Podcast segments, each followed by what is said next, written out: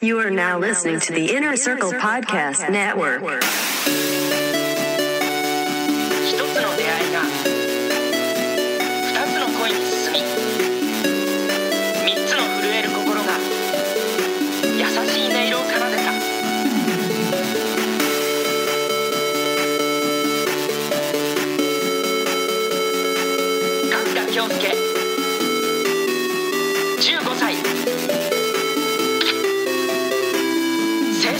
してます。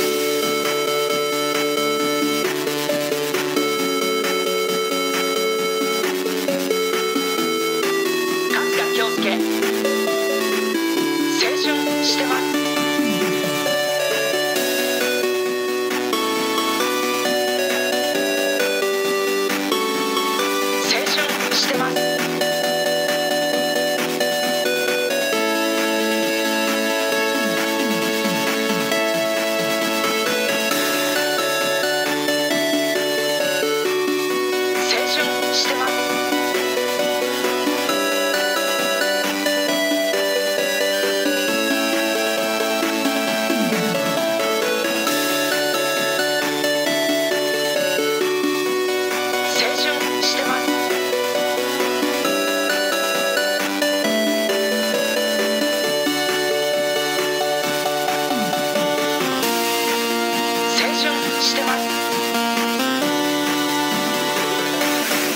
What's good, everybody? Buongiorno, buenos dias, ni hao, konnichiwa, motherfuckers.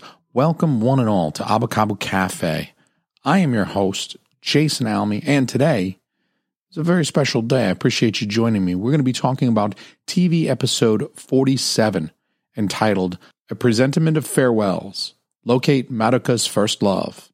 I sometimes wonder what the titles of these episodes mean, but in this case, it's pretty straightforward. A presentiment is a, a foreboding feeling of the future. So in this case, a presentiment of farewells is a bad feeling in your gut that you're going to have to say goodbye to somebody. It refers to Ayukawa leaving Japan in this episode. Also, locate Madoka's first love means that Kasuga is going on a journey today to figure out who is this Hatsukoi of uh, Ayukawa's. And once we learn it's him, Ayukawa spends a good bit of this episode looking for him. She's trying to locate her own first love. So there's a little bit of meaning to today's episode title. This episode originally aired February 29th of 1988. It was directed by Morikawa Shigeru. Morikawa has directed nine episodes now, including this one. He started with TV episode number seven. That was the spark colored kiss episode. And most recently, Morikawa directed episode 43, the Winter Beach episode. This episode was, of course, written by Terada Kenji. This is the 24th episode that we've discussed that was written by Terada. Most recently, we discussed his writing effort on Message in Rouge in our last episode. Now, this episode was aired in late February, but visually it does look like later spring maybe April, maybe early May. There's no snow. Kasuga is lounging outdoors in a park without really any difficulties with colder weather. February, even in Japan, might be a little cold for napping outdoors in a park. So I think it's perfectly appropriate that we watch this episode in the later spring after getting in the remaining OVA.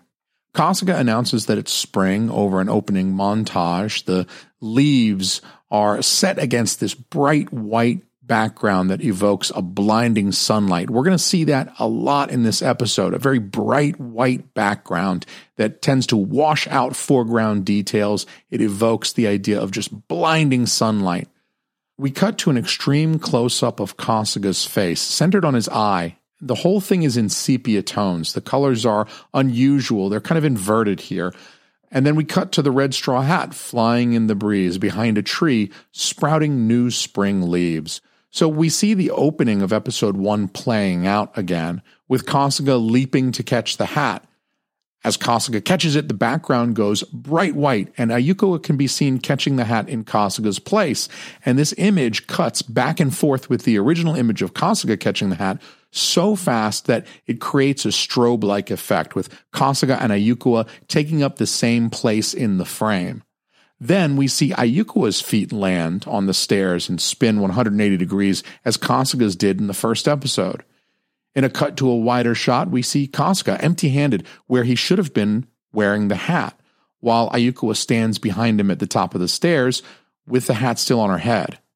Kasuga turns to face her, and his expression says that he knows something isn't right before the image becomes a still frame and zooms out to reveal a photograph. Just like the ending of every episode, we see a photograph emerge in the frame. Then Kasuga wakes up. This is clearly a dream. It's his subconscious playing uh, sort of a what if scenario. This could be the genesis of the presentiment of foreboding, of, of, of having to say goodbye, of farewells that uh, the episode title refers to that beginning sequence sort of plays out like what if Kasuga wasn't there to catch the red straw hat? What if it wasn't him? And that's a question that this episode asks. That's a question that this episode is concerned with. We have a time travel scenario in this episode. Ayukawa gives Kasuga a hard time about sleeping at noon, to which he retorts, that's why it's called a noontime nap. Now, Ayukawa recognizes the phrase. It's like she's unexpectedly reminded of something from her past the way something jogs your memory. This is an important detail because it foreshadows the time travel plot line of this episode and the next one. Kasuga becomes a nervous wreck when he learns that Ayukawa was there underneath that tree, waking him up because she was supposed to meet her first love there, her Hatsukoi. We cross dissolve somewhat clumsily to Kasuga studying with Shikaru. I don't know why he's not studying with Ayukawa. I guess she's got her own things to do, even though nobody showed up to meet her, Shikaru reveals that Ayukawa had her first kiss with her Hatsukoi under that very same tree that Kasuga chose to nap under. Kasuga can't handle this knowledge. It just pushes all of his insecurity buttons. He can't handle learning that info. We cut to images from Kasuga's imagination run completely wild. We see a featureless man kind of draped in shadow, some sinister kind of like other, and he's clutching a nude Ayukawa to him. He's knowing her carnally right now, and she's a willing participant. He's imagining her with some other guy romantically. Intercut, we see an extreme close up of Kasuga's eye again, which finally begins to rapidly spin clockwise. It's not an indication that Kasuga's head is actually moving, it's a visual metaphor for what's happening inside his brain at that moment.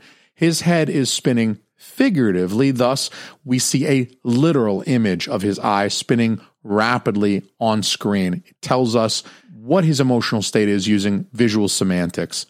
We cut to the interior of the Kasuga apartment where Jingoro is being forced to wrestle, perhaps to the death, with a stuffed cat, presumably in his weight class. It's no surprise that Kurumi and Oji-san are behind this blood sport. Kurumi is, of course, chaos personified, as I've mentioned previously, and Oji-san clearly doesn't mind torturing small animals either. Manami and Kazuya's complicity as spectator slash announcer, respectively, helps to show us how normalized this level of savagery is in the Kasuga household. Kasuga Takashi is clobbered by Jingoro when he meekly, sheepishly asks the gang to keep it down so he can work. None of the others have a job, by the way. It's just Takashi. Takashi is forced to work to support his own hellish captivity in which he is subjugated by his own teenage daughters because they wield ESP power over him, and Kurumi experiences neither empathy nor love. A cutaway from this scene of paternal abuse, which as a father myself I take quite personally, shows us that amid the chaotic violence, Kasuga is mentally a million miles away. He can't be bothered by any of this hubbub going on just on the other side of the wall. Normally, he'd be shouting at them to stop using the power like that, but today he couldn't care less. There's a purple guy who looks like Michael Stipe out there somewhere, waiting to lay his shadowy hands on Ayukawa's supple body, and that's what Kasuga can't get off of his mind. We cut to a close up shot of Kasuga's hand holding a pencil, hovering over his schoolwork without making a move, and then back to his blank, expressionless face. It tells us that his mind is not at all on his studies. Kasuga is mindlessly muttering to himself something about six years ago, Oji-san decides to send him there. It turns out that you actually can bitch slap someone six years into the past, at least if you're Oji-san. This is kind of a similar mechanic to the time slips that we've seen before in this show. If there's a strong enough jolt to the noggin, Kasuga's power causes him to slip through time as well as space. It's as with an accidental fall. You don't always know exactly how or where you're going to land in space. A time slip works that way as well. Prior to this episode, we haven't seen a controlled time slip, one that was directed to a specific point in time. But Oji-san, he's a very experienced Esper, and he can do some things that none of the other characters can, clearly. It seems like a powerful Esper like Oji-san can control the time in which you land. Kind of like uh, an experienced uh, judoka or grappler can control where they throw an opponent in space. They can direct an opponent through space to land in a particular spot. Oji-san can do that with the time slip. It supports my general theory that Esper powers get stronger with either age and or use, like a practice makes perfect kind of a thing. The time slip itself is accompanied by a rapid fire montage of images, some of which have little context other than to communicate semantics. We see a young person firing a starting pistol. We see a large bell struck so it would make a gong. We see a boxer eating a hook to the face. Then we see Kasuga falling to earth above a nondescript town that could be his own six years earlier. We then see a nuclear explosion detonating. All of these are set against various saturated background hues and uh, visually communicate the jolt that Kasuga experiences from Oji-san sending him back, rocketing six years into the past. It communicates the sensation of that through this montage. Some of the in- images that were shown do have a narrative context, though. We see images of a nude Ayukawa, barely concealing her modesty, giving Kasuga the come hither look and doing that little come here thing with your index finger. Kasuga himself pops onto the screen. His face is comically contorted, a bandage across his nose and hearts in his eyes. These images would seem to reveal some of Kasuga's inner maybe even subconscious workings. After a few quick establishing shots showing some construction equipment, Kasuga awakens mid fall. At first, he's oriented right side up on our screen. Then the camera rotates 180 degrees, which positions Kasuga upside down. Then the background fades in from a blinding white, evoking bright sunlight, as I mentioned a few minutes ago, to an abstract blue background whizzing past Kasuga. Shows us that he's falling. It's a kind of a complicated reveal to show us that Kasuga's still plummeting to Earth, but it keeps the continuity going with the montage from just a few seconds earlier. At this point in the episode, it's obvious that Morikawa is having a little bit of fun creatively. There's a little bit of an expressionism thing going on here with that blue background that evokes him falling. You can't actually tell what any of those things are that are whizzing past Kasuga in the background. It's abstract shapes and colors in blue tones, and they're whizzing past Kasuga. It gives us the impression he's falling. As Kasuga wanders off the construction site, we see our first indication that something's different we see a poster advertising the forthcoming construction, and it reveals that it's actually Kasuga's apartment building. Hasn't been built yet. After witnessing what he thought was his beloved Ayukawa kissing a man who must have been her first love. Kasuga is framed at an odd angle. The camera is tilted slightly, which places Kasuga's head towards the corner of the frame. Despite the fact that he's standing upright, he's standing on level ground, but visually they place him askew on the screen and it reflects the turmoil that he's beginning to feel. Things are off for Kasuga, very off for Kasuga right now. When he runs from the scene in an emotional panic, the screen is white and filled with lines that move across the screen towards the camera, towards the viewer, in an abstract simulation of Kasuga's trajectory. It's kind of visually similar to some of the winter beach uh, sequences towards the end. And here Kasuga runs literally into the young version of Yusaku, and he meets a young Shikaru here too. Yusaku is a total wimp. It contrasts his persona of the current day of 1988. Shikaru is, on the other hand, much her normal self. She's brutalizing Yusaku even after he was knocked off his tricycle by Kasuga. She is as abusive and mean to him as ever while she yells at him about how boys are supposed to be strong, you get the idea that his whole persona in 1988, this tough martial arts dudes breaking cinder blocks with his face and shit. It was adopted by him because Shikaru convinced him that's how he's supposed to be as a man. That's what a man does, according to Shikaru. And she got it in him at a young age and convinced him of that. And this episode really helps form the genesis for my theory, which I've mentioned often, that Yusaku is gay and harbors latent, possibly subconscious romantic desires for Kasuga. First, he's not tough here. He's not a tough kid. He is clearly very sensitive, actually. As Shikaru points out, he's barely scraped his knee. He's not badly injured. Yusaku isn't crying about his physical pain in this moment. He's startled and he's upset that this big dude just knocked him off his tricycle and upset his ride. Yusaku is very sensitive. Shikaru hitting him only makes it worse because that adds to his emotional hurt. Yusaku is already reflexively protective of Shikaru too, even though she just finished beating him. He's already a victim of Stockholm Syndrome.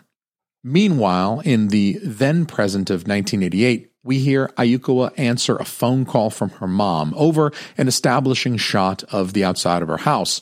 The call continues as we cut to a close up of a wall or a corkboard with a variety of pictures tacked to it. Almost all of the pictures contain Kasuga. Now we can tell that we're looking at pictures in Ayukawa's room because the previous shot was an establishing shot of her house. So we know that the interior that we cut to is of that interior space. And that's more semantics helping to create meaning. We know that these photos that we're seeing a close up of are in fact in Ayukawa's room. Ayukawa didn't want Kasuga to know that she had framed their picture back in episode 26, the picture that Kasuga gave her from episode 8. She had it framed in 26 and she didn't want Kasuga to know about it. But since then, she's collected even more pictures of them. They're all over her wall. This phone call is expository. It's helping to build the plot for us. It functions to remove Ayukawa. This is the presentiment of farewells. This is the farewell. Ayukawa is finally leaving for America. The threat of Ayukawa leaving Japan is finally coming to fruition. The photos are thus meant as a reminder of the life that Ayukawa will be leaving behind in Japan. Ayukawa herself will be literally out of the picture. It's a figure of speech usually, but it's got literal meaning here. When we finally cut to Ayukawa, we see her standing in front of her room's large window with a blinding light pouring in and washing out some of the clarity in the image. Images containing this bright, blinding light have become a visual motif in this episode through their repetition. Things are coming to light in this episode. People are going to learn about Kasuga's power pretty soon. Secrets revealed. Light shining in on the characters. It's an image of secrets being revealed. Possibly. At the end of the conversation, we get a sense that something's wrong with uh, Mr. Ayukawa. And it's another reason why watching Message in Rouge immediately preceding this episode is a good idea, in my opinion. It helps to establish Ayukawa's relationship with her father. They have this daddy daughter thing going, which is really beautiful. As a father of girls, it's a beautiful thing. And so, if there's something the matter with him, she's going to come running. There's nothing that's going to keep her in Japan if her father is seriously ill. When we cut back to 1982, Kasuga finally realizes he's been sent to the past. Not when he meets an eight year old version of Yusaku, not when he meets the eight year old version of Shikaru, not when he saw them interact, just like modern Shikaru and Yusaku do. It's only when he tries to buy ice cream with a coin that hadn't yet been minted in the spring of 82 that's when the colors on screen are replaced with red to indicate that it has finally dawned on Kasuga. That crazy fall he just experienced was temporal. Yusaku continues to menace Kasuga. Even his wimpy past self threatens Kasuga. He says he's going to cry unless Kasuga buys him ice cream. So it's different than the threats of 1987 88. This time, he's just going to make a scene inside the restaurant. Now, when he realizes he's in the past, Kasuga runs back to the park where he thought he'd seen Ayukawa making out with some random dude. We see splotches of clustered green ovals race through the frame between Kasuga and the viewer. They give the impression of foliage to tell us that he's back at the park without realistically depicting trees or bushes or foliage. The aesthetic of this episode is very expressionistic. I mentioned that a few minutes ago. Colors and shapes are used to convey action, like the movement of Kasuga falling or running, as well as to evoke images of location. Those green splotches evoke leaves on trees, which make us think back to the park that we were previously shown. Camera positioning continues to be off kilter, putting the plane of the ground at an angle across the screen rather than keeping it flat or perfectly horizontal, as is more traditional. It conveys that Kasuga is not in the right time. Things are askew for Kasuga still. Back in the then present of 1988, we learn that Ayukawa is going to America for an indeterminate amount of time because her father's not well. We never learn exactly what's wrong with him, whether he had uh, some kind of uh, event like a heart attack or a stroke, or uh, it's got to be something worse than the flu, right? He'd be over it by the time she landed. So I don't know if it's some kind of diagnosis. We, we never find out what's wrong with him, and there's no reason to think that something happens to him, that he passes or anything like that. But it's bad enough that she needs to rejoin her parents in America. Each time we cut back to 1988, it gives us a little bit more detail or exposition to help build the conflict. And this is a bit of a reversal of the traditional narrative where flashbacks are used to reveal such info, flashing back to the past, while the main narrative is happening in the present day. In this episode, the main narrative is the past. 1982 is the main narrative. And how Kasuga's actions in today's episode and next week will help to shape the world that he's known since moving to town and meeting Ayukawa in episode one. So it's really kind of a satisfying time loop narrative that's going to bring us right back to the beginning of the series. In a parallel of the episode's opening shot, Kasuga is awoken from a nap under the Tree of Memories, again by Ayukawa. This time it's 10 year old Ayukawa. The parallels in shot composition and on screen action reinforces the themes of history repeating itself, of fate. I also thought it was awesome that Kasuga initially thinks young Ayukawa is a boy. He like tries to chase her off. He's like, get out of here. Leave me alone. I'm trying to take a nap. This is where he says the line about the noontime nap for the first time and gets it stuck in Ayukawa's brain. We see that Ayukawa has always been a gifted athlete, at least as far back as 1982, she spends a lot of her youth outside honing her athleticism. She's running around playing outside and doing what healthy youngsters do. Apparently, she's not just playing soccer in the park. She's actually fighting entire soccer teams of dudes that are way older than her that for some reason think it's cool to pick on 10 year old girls. We never see any kind of reason why this whole group of, of older dudes wants her dead, but but they do, and uh, it may or may not have something to do with soccer. Who knows? The filmmakers squeeze in a little bit of ham-fisted exposition here. Kasuga has a flashback of Oji-san warning him not to interfere with the events of the past on the pain of not being able to return to the future. That's the very same Oji-san who just sent Kasuga to the past on a total whim. I'm going to smack you in the back of the head and send you back to the past on a whim, but make sure you don't interfere. It's very important. You might not be able to return. I don't know about that. Back in 88, Ayukawa is giving away some of her clothes to the twins, and it would indicate that she plans to be away for a longish time. She says it's too much to carry. She's having to leave the next day, so she doesn't have a ton of time to pack. But if you're only going away for a couple of weeks, if you're leaving the country to travel for a few weeks, then you would just wear the stuff that you can't take with you when you return. You wouldn't need to give it away because you'll be back in a couple of weeks. So to me, this means she doesn't plan on returning at least very soon. Now, Kasuga Takashi comes in with a where could Kasuga be? And then we cut to Kasuga getting pelted with soccer balls six years in the past. At this moment, the soccer hooligans have Ayukawa cornered at a steep drop off to a construction site, which is of course, something that you would absolutely see in public parks all the time. There's no fence, there's no signs, just a nice field for picnics and soccer right next to a 30 foot drop onto exposed rebar. That doesn't make a ton of sense either, but again, the filmmakers needed to be this way. And of course, the soccer hooligans don't want to stop at bullying. They're actively trying to murder a 10 year old girl for no apparent reason whatsoever. And when she makes a break for it, Ayukawa doesn't run toward the hooligans and away from the edge of doom. She instead strafes the edge of doom, maintaining her dangerous proximity to a 30 foot fall and again exposed rebar, which is certainly not a tactic our smartest character would take. Really, these filmmakers just need to get her falling in slow motion over the edge. Don't think about it too much, Jason, or anybody else out there listening.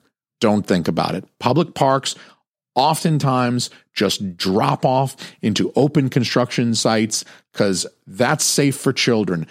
Don't think too much about it. Importantly, in this episode, we finally get to see how people in his community would react to Kasuga's power were he to use it openly. He teleports dramatically, leaving behind lightning in his place to save Ayukawa.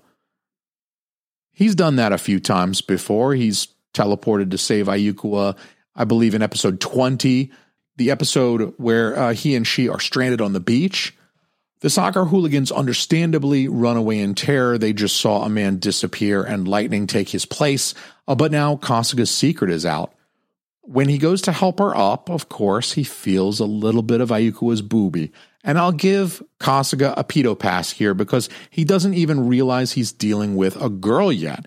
He certainly wasn't attempting to cop a feel on a 10 year old. So that's good for Kasuga. It means that Kasuga used his power to intervene and save a stranger. He didn't even realize that he was saving Ayukawa. And it shows us that he has a high degree of empathy. He wasn't going to let this person who he thought was a young boy get hurt and possibly killed by falling into a construction site. So he helped this person sight unseen. He didn't know that there was anything for him to gain from it. It's just his sense of empathy. He doesn't like to see people hurt. It's the same reason he doesn't like saying no to people because he doesn't like seeing people hurt or upset. We see some ideas about gender and gender presentation represented here in Kasuga's subsequent conversation with Ayuko as he's realizing that uh, she is a girl. He clearly interpreted young male from her attire, her haircut, possibly even uh, the way she was behaving, bouncing the soccer ball around, her athleticism. It clearly didn't ping female in his mind. He asks her why she doesn't act more like a girl, and Ayukawa gets a little defensive. She asks, How does he expect a girl to behave? She clearly does not consider that she's been wrong in her presentation of her own gender. She seems to bristle at Kasuga's suggestion that the way she is isn't particularly girlish in his mind. It's an interesting window into what Kasuga imagines when he thinks of the genders. Kasuga then proceeds to describe the Ayukawa of 1988 to the Ayukawa of 1982 in his description of the ideal girl. It seems like no big deal, the conversation. It's kind of short, but it's actually a pivotal exchange in shaping the Ayukawa character that we know and love. In a very explicit way, the filmmakers are telling us that Kasuga might have just designed his own dream girl. At least he didn't do it on purpose. After describing his type, Kasuga is shocked to learn that the tomboy he's been chatting with is none other than his beloved Ayukawa Madoka. Cut back to 1988, just as in Message in Rouge, we see Ayukawa running up the 100 stairs. Even though she was just seen at Kasuga's apartment, which really means she ought to be descending them, unless I've been smoking crack for like the first 46 episodes of this show, I thought the apartment was at the top of the stairs. That's why Kasuga was climbing the stairs in episode one. That's why Kasuga has often met Ayukawa at the top of the stairs, because he's returning home and she catches him there. It doesn't make any sense that she would be running back up the stairs. Oji-san uses telepathy, just like Kazuya usually does, to communicate with Ayukawa out of the blue, which shocks her. None of the ESP powers seem to be outside of Oji-san's skill set. As he's asking Ayukawa if she truly wants to see Kasuga again, we see leaves blowing across the frame. And then a cutaway to the sky shows the same type of leaves blowing through the frame as the camera pans to reveal Kasuga in 1982. It's a parallel that acts as a visual bridge. Kasuga is standing at the top of the 100 stairs, ready to throw himself down and try to time slip again. Meanwhile, Six years in the future, Ayukawa is standing in the very same place. And this cut, this edit, makes it very obvious to us that there's this continuity, this spatial continuity here. It's not a temporal continuity because they're six years apart, but they're standing in the exact same place. And we see that with that visual language of the, the leaves blowing through, the cut, the leaves continue to blow through. It's actually a pretty nifty cut, and it's fairly subtle as well. This also tells us that this is probably the moment that Oji-san sent Ayukawa back into the past. Now, Kasuga does wind up accidentally throwing himself down the 100 stairs, some of the 100 stairs. He doesn't go down all 100. That would be pretty painful. He falls down a few of them, but he doesn't time slip. He muses that maybe he really is stuck there in 1982. But it may also be that his work in the past is not yet done. This may be an aspect of the power that it works when it's supposed to work. He won't slip back to 1988 until it's the right time to go. Because there's an important scene coming up. Kasuga still has a few things left to do in the past in order to set things up for episode 1 in 1987. Now, Yusaku approaches, comes running up the 100 stairs. He's crying his eyes out. And of course, Hikaru bonks him like she usually does. But Kasuga chastises her. He tries to comfort Yusaku and talk to him about why Yusaku's so upset. And his kind treatment of Yusaku here plants that seed in Yusaku so that in the future he will subconsciously remember Kasuga as a kind and compassionate male figure. He will act harshly to Kasuga because he's been conditioned by Hikaru's repeated beatings over the course of years he behaves in ways that she's conditioned him to believe are befitting of a man, so he doesn't know how to deal with his feelings of romantic love for Kasuga. His overarching conflict with Kasuga is born here in this episode. And we see that completed when Kasuga protects him a little bit from Hikaru and then treats him with kindness and compassion. And then Kasuga needs to go save Ayukawa from the soccer hooligans who are somehow cured of their terror that Kasuga might be an alien capable of frying them and when he leaps over a handrail to bypass the stairs, he falls on his ass. This may be why Ayukawa was always rather fond of his pratfalls. She always smiles, maybe knowingly, when Kasuga finds a mop bucket on his head or something. And when Kasuga is cornered and ensnared in the nets, the figures of the soccer hooligans become colorless. They're rendered in lines only, while the background behind them is red. It reflects Kasuga's panic in that moment. We've seen the red background earlier when Kasuga was panicked to learn that he had time slipped somehow back to 1982. At this point, Kasuga says, F it. He can't go home anyway, so he puts on a light show. He really opens the powers up in full view of everyone, including Ayukawa. Her yellow straw hat is blown away in the conflagration. You might note Ayukawa is in a skirt. She's wearing a cute hat, by the way. I wonder why that is. She was clearly trying to impress Kasuga here. Ayukawa looking up to Kasuga from a 10 year old's perspective makes a ton more sense. He's this older dude who helped her with this inexplicably violent gang of high school soccer players and saved her when she fell and almost died and again came to the rescue when she was captured by this silly gang. And also he can do magic. He's actually very impressive in this context. So from 10 years old, she's always looked up to and admired Kasuga. Ayukawa has always had a very positive view of Kasuga throughout the series. And sometimes it was hard for me to explain that, even to myself. But this episode shows us that she very likely carries with her a child's admiration for him. He's kind of her hero here. So again, we can only conclude that Kasuga is very much crafting the conditions of 1987 that he experiences when he moves to town in episode 1. Why is Ayukawa so nice to him at the beginning of episode 1? That point is driven home when Kasuga purchases for Ayukawa the red straw hat, which is probably the single most important visual motif in this entire series. Ayuko is once again dressed in her tomboy outfit. I don't know when she changed clothes, but she wordlessly kneels beside Kasuga and kisses him as he lounges under the tree of memories. That's her first kiss, after all. Kasuga finally understands he's finally found her Hatsukoi. Kasuga was wondering at that moment what changes he must have wrought on the timeline and how his actions that day must have impacted Hikaru, Yusaku, and Ayukawa, and maybe whether now they'll be different from how he knew them as a result of his actions in the past. After the kiss, however, when Ayukawa is asking to meet him again, it all clicks for Kasuga. He was always a part of their past. Ayukawa's promise to meet her first love six years later was always a pact between her and Kasuga. It's just that pre time slip, Kasuga hadn't made the promise yet. He didn't know about it, but Ayukawa had made the promise and she did.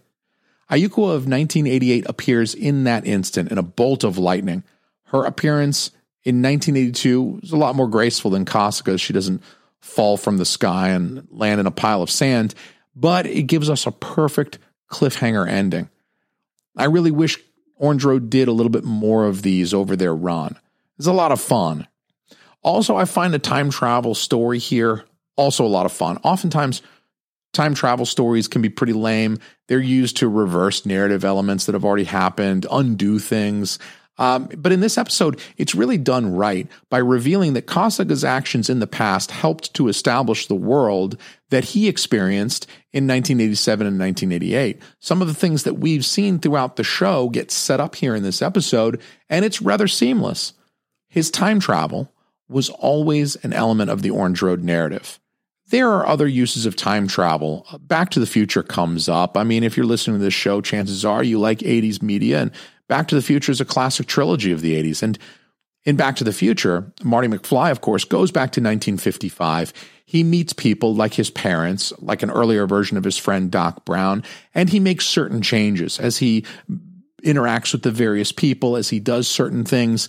He invents rock and roll. I mean, he he he makes changes in the past that are reflected when he does travel back to 1985, his present, at the end of the film.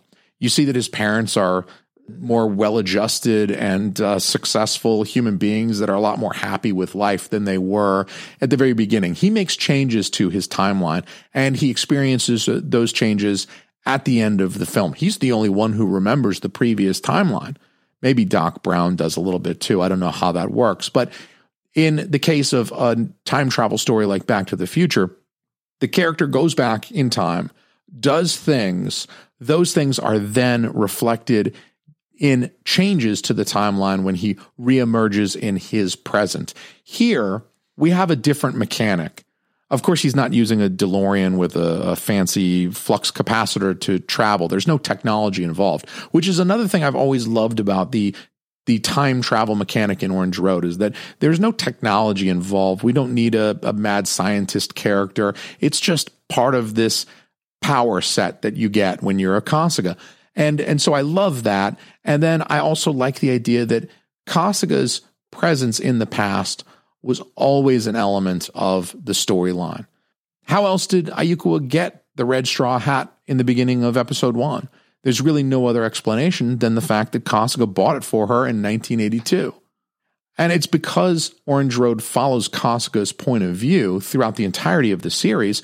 We don't see the events of 1982 until he travels back there and initiates them. The 16 year old version of Kasuga in 1988 has to time slip back to 1982 before we as the viewer get to see those events unfold. But for the rest of the characters, characters like Ayukawa and Hikaru and Yusaku, those events had already taken place and unfolded years before the series began. So I always enjoy elements of time travel stories where the future and the past overlap, they interact, um, but it it helps when the writers manage to interweave these elements without things starting to feel paradoxical. And they don't feel paradoxical here, even though Kasuga's kind of caused some things. He he causes some things that that he has already experienced, but it still works really well and doesn't feel paradoxical. Now, Ayuka's appearance in 1982 as the episode closes also shows us that non-espers can time slip as well, at least with the help of Oji-san.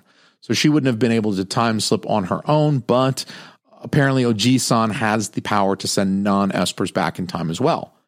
And it is somewhat of a bold episode. It's visually there are uh, colors and and shapes that are expressive. I mean, just go back and look at expressionist painting of the 19th century, and you'll see very similar visual elements that evoke a meaning without being a photorealistic representation of that thing. And so there's some artistry here too. There's even some rapid fire Ayukawa nudes, which is somewhat bold of this episode. It's bold narratively too, because Ayukawa is finally learning about Kasuga's power. We're at the end of the series. I guess the filmmakers figure they can do whatever now. They can blow the lid off this power thing. And they do. And it's an episode of Orange Road that that offers up a lot to think about, at least from a sci-fi perspective. If you want to lay in your bed at night as you're falling asleep and think about time travel, this is the episode to go to. But what you really ought to do, instead of lying in bed, awake at night, thinking about time travel, what you ought to do is do the thing that's going to help you sleep at night. It's going to help you get rest. You're not going to lay awake staring at your ceiling if you head over to patreon.com slash Team Almy and become a patron of Team Almy Studios. I tell you, it'll take all the weight off your shoulders and you'll sleep like a baby by supporting Team Almy Studios. Also, we'll send you free swag. That's something that I do. You'll get stickers, you'll get pins, you'll get buttons. Uh, that's just what I do to show you my appreciation for you because you make this whole studio possible for me. So I appreciate that. And I also want to encourage everybody to please check out Creatures of the Night podcast. I will put a link in the show notes so that you can easily access that show. It's a kooky, strange, paranormal, conspiracy theory show. We just have a lot of fun. Also, I'm revamping a podcast called Movie Mass. Pop Culture Mass. I'll include a link to that in the show notes as well, so you can check that out. But I've got other podcasts for you to listen to, is what I'm trying to say. So there's other things that you can listen to during the week besides just Abacabo Cafe. Other other entertaining podcasts I'll make your drive go a little faster. So check the show notes for those links. I want to say thank you very much to my patrons. I want to say thank you very much to anybody who's listening to this episode. If you can hear my voice right now, thank you. Thank you truly from the bottom of my heart. Next week, last episode, episode 48, y'all. It feels like a milestone. It really does. And yet, this show is not even close to ending. I've got so many more episodes planned. We're going to do giant, extra length episodes on both movies, Anohi and Shinkor. So you've got those to look forward to. Those are going to be at least an hour each, bare minimum. Those are going to be like double length episodes because there's a lot to say about those two films. Also, I'm going to be doing wrap up episodes talking about various elements of the anime. I'll do some character analyses. I'll talk about themes and motifs again with examples now that we've seen the show. And then we're going to start talking about the manga. There's 150 plus chapters of the manga to talk about. So there is no lack of content for this podcast for years to come. And I'm not exaggerating when I say that. So thank you for listening thus far. And please stick around. In the meantime, I got a little bit more music for you guys. So please check this out. And I'll see you guys next week for episode 48. Adios, everybody.